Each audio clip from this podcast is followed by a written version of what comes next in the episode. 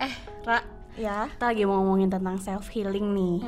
Nah, kalau aku ya, biasanya aku tuh suka banget kalau misalnya udah jenuh sama kerjaan, sama kantor, sama rumah gitu ya, aku tuh ke olahraga sih dan aku tuh sukanya yang harus gerak gitu, yang aktif kayak zumba. Terus aku tuh suka banget cardio dance. Ya, kalau aku self healing itu biasanya tiduran aja di kos, terus dengerin lagu, nonton drakor gitu karena uh, kalau aku kerja itu kan udah capek ya mbak ketemu Hmm, banyak orang, oke. jadi aku pengen kalau self healing itu sendiri aja gitu. Eh, kalau aku nih, aku biasanya juga eh suka keluar gitu, tapi aku belanja tuh ya udah aku sendiri gitu. Terus kayak cuci mata aja gitu itu juga kayak udah eh apa ya self healing juga sih buat aku gitu kayak nemu oh eh, lagi ada tren ini toh oh, lagi ada update ini ya kayak gitu sih Eh, salah ya apa salah duanya ya yang masuk ke self healing aku juga. Nah kalau kamu selain yang di rumah nih biasanya ngapain lagi?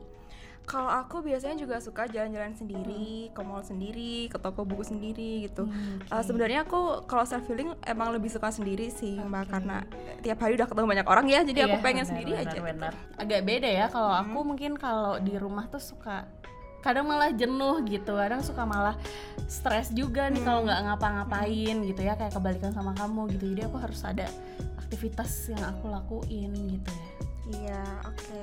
oke nah kira-kira Hmm? teman-teman di rumah self healingnya apa ya Iya apa ya self healingnya ya?